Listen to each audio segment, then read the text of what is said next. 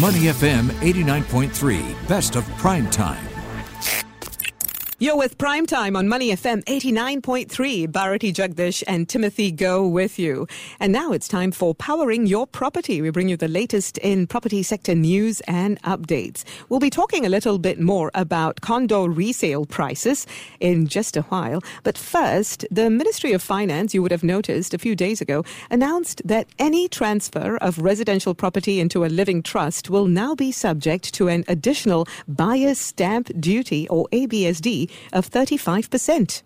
And will this new ABSD rule on living trusts impact private housing markets? We will find out now from Nicholas Mak, the head of research and consultancy at ERA Realty Network, joining us uh, this afternoon on the phones. Good afternoon, Nicholas. Good afternoon. So, Nicholas, uh, the recent announcement by the Ministry of Finance on the ABSD, that's the additional buyer's stamp duty of 35%, which will be slapped on any transfer of residential property into a living trust where the transfer occurs, well, before yesterday. So, what is the impetus for this move? Well, I think um, the main uh, impetus for this move is that the government has actually been tightening the cooling measures, and the most recent tightening, well, discounting a few days ago, was in December last year. So, in, in a way, we can see this as a continuation of the tightening of the cooling measures. I, I think the as the government increased the additional buyer stamp duty, the ABSD payable by Singaporeans and PR and foreigners buying their second and subsequent properties, the incentive to look for ways, legal ways, to try to save on the tax payable uh, it gets higher. So one of the methods is for people to actually buy properties through a trust. Let's say they put their children's uh, name as a beneficiary under the trust, and their children might be under the age of 21 years old, um, and uh, legally they cannot buy property, but the trust put them as a beneficiary. So in the way they are using the trust to buy the property, and if the, if their child is a Singaporean, they don't have to pay ABSD. So that was the rule before Monday. Mm. The thing is, Nicholas, such trust purchases are usually made by well heeled families with healthy cash flow. So this wouldn't really act as a deterrent, would it? Well, it wouldn't because for people who buy real estate, residential real estate under a trust, they will not be able to take a bank loan. And uh, most normal people will go to the bank to borrow money to buy a property. So they will have to pay all the, the entire price of the property upfront with cash. So, yes, they, they tend to be used by the more wealthy families. All right. So, Nicholas, the the impact though of, of this ABSD on the overall, the bigger picture for the residential property mm-hmm. market. Mm-hmm. What do you think we should be looking uh, looking at, looking looking uh, forward to? Well, I think that this latest announcement has uh, gotten the property market a bit excited, but mm. uh, we, we, must bear in mind the number of buyers who, uh, or the percentage of buyers who actually use trust to buy properties are actually in the minority. I, I would okay. estimate them to be less than 10%. And furthermore, some of them could be using it to buy quite expensive properties. After all, if you want to go through all this trouble, you, you wouldn't be using it to buy something that's like less than a million dollars. So as a result, uh, I think that now that the government has kind of closed this uh, loophole, in the way make it more expensive for people to use trust to buy real estate, um, the impact on the market, uh, there will be some, but it's not going to be very big because to start off with, not a lot of people are using trust to buy mm. properties. Mm.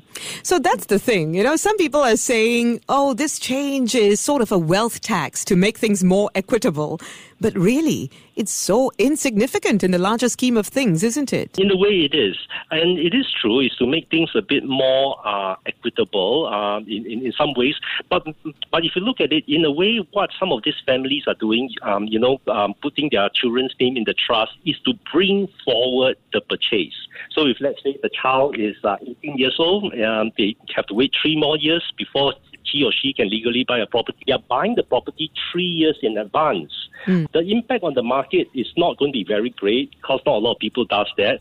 But I guess right now they just have to wait like the rest of us mm. to, to buy the property. Yeah, Nicholas, I was talking to a few people about this and we said, hey, why was this loophole even present in the first place? Why was it there? Well, um, because when the government came out with the ABS, before the, the, the ABSD came into being, um, such trust was used for other purpose, like for example, as a form of inheritance to create a legacy for some of these uh, rich people so that they can pass on their mm. wealth to the next generation and so on. So it wasn't used, it wasn't thought of as a mechanism to try to save on the ABSD. Mm. But since the government has been progressively increasing the ABSD with every subsequent round of cooling measures, the incentive to use other means uh, becomes more to save on the tax um, increases.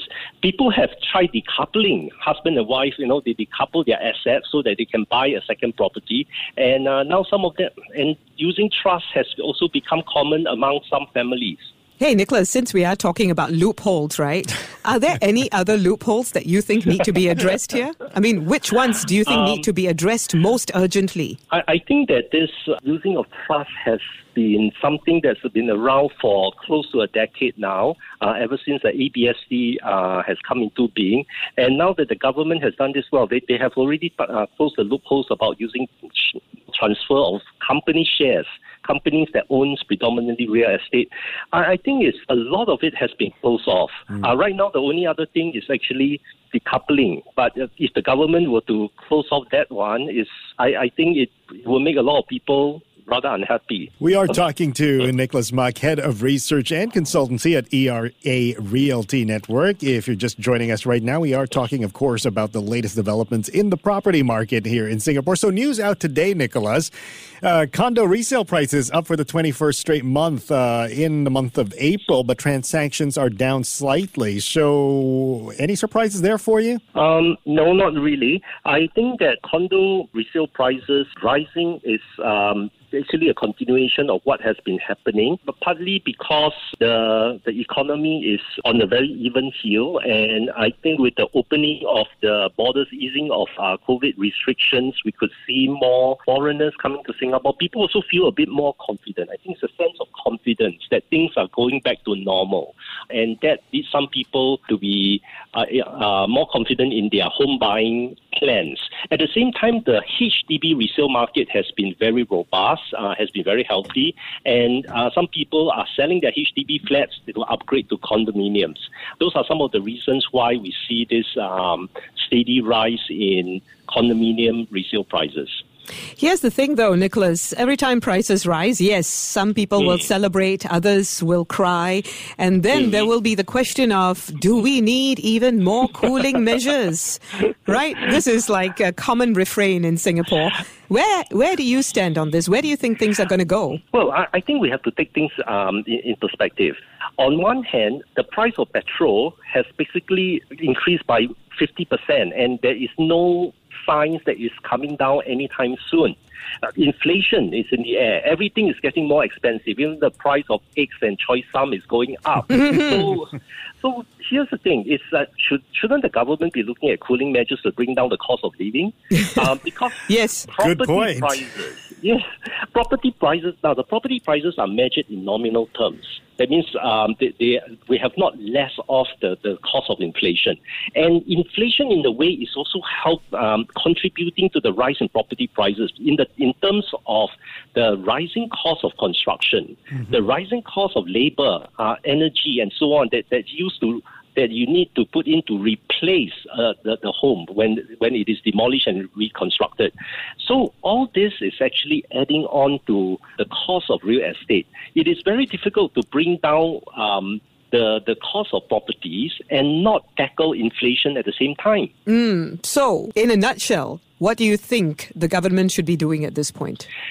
I think the most important thing is to make sure that there's affordable housing for those who cannot afford to buy private properties. In other words, uh, we need to have affordable housing, especially for first-time home buyers, and to make it very accessible to them. In other, uh, and I think the government is already doing that. They, they give priorities in all the BTO exercises, mm. uh, and the government is, um, I think, trying their best to hold down the price of uh, BTO flats in in the face of rising construction costs.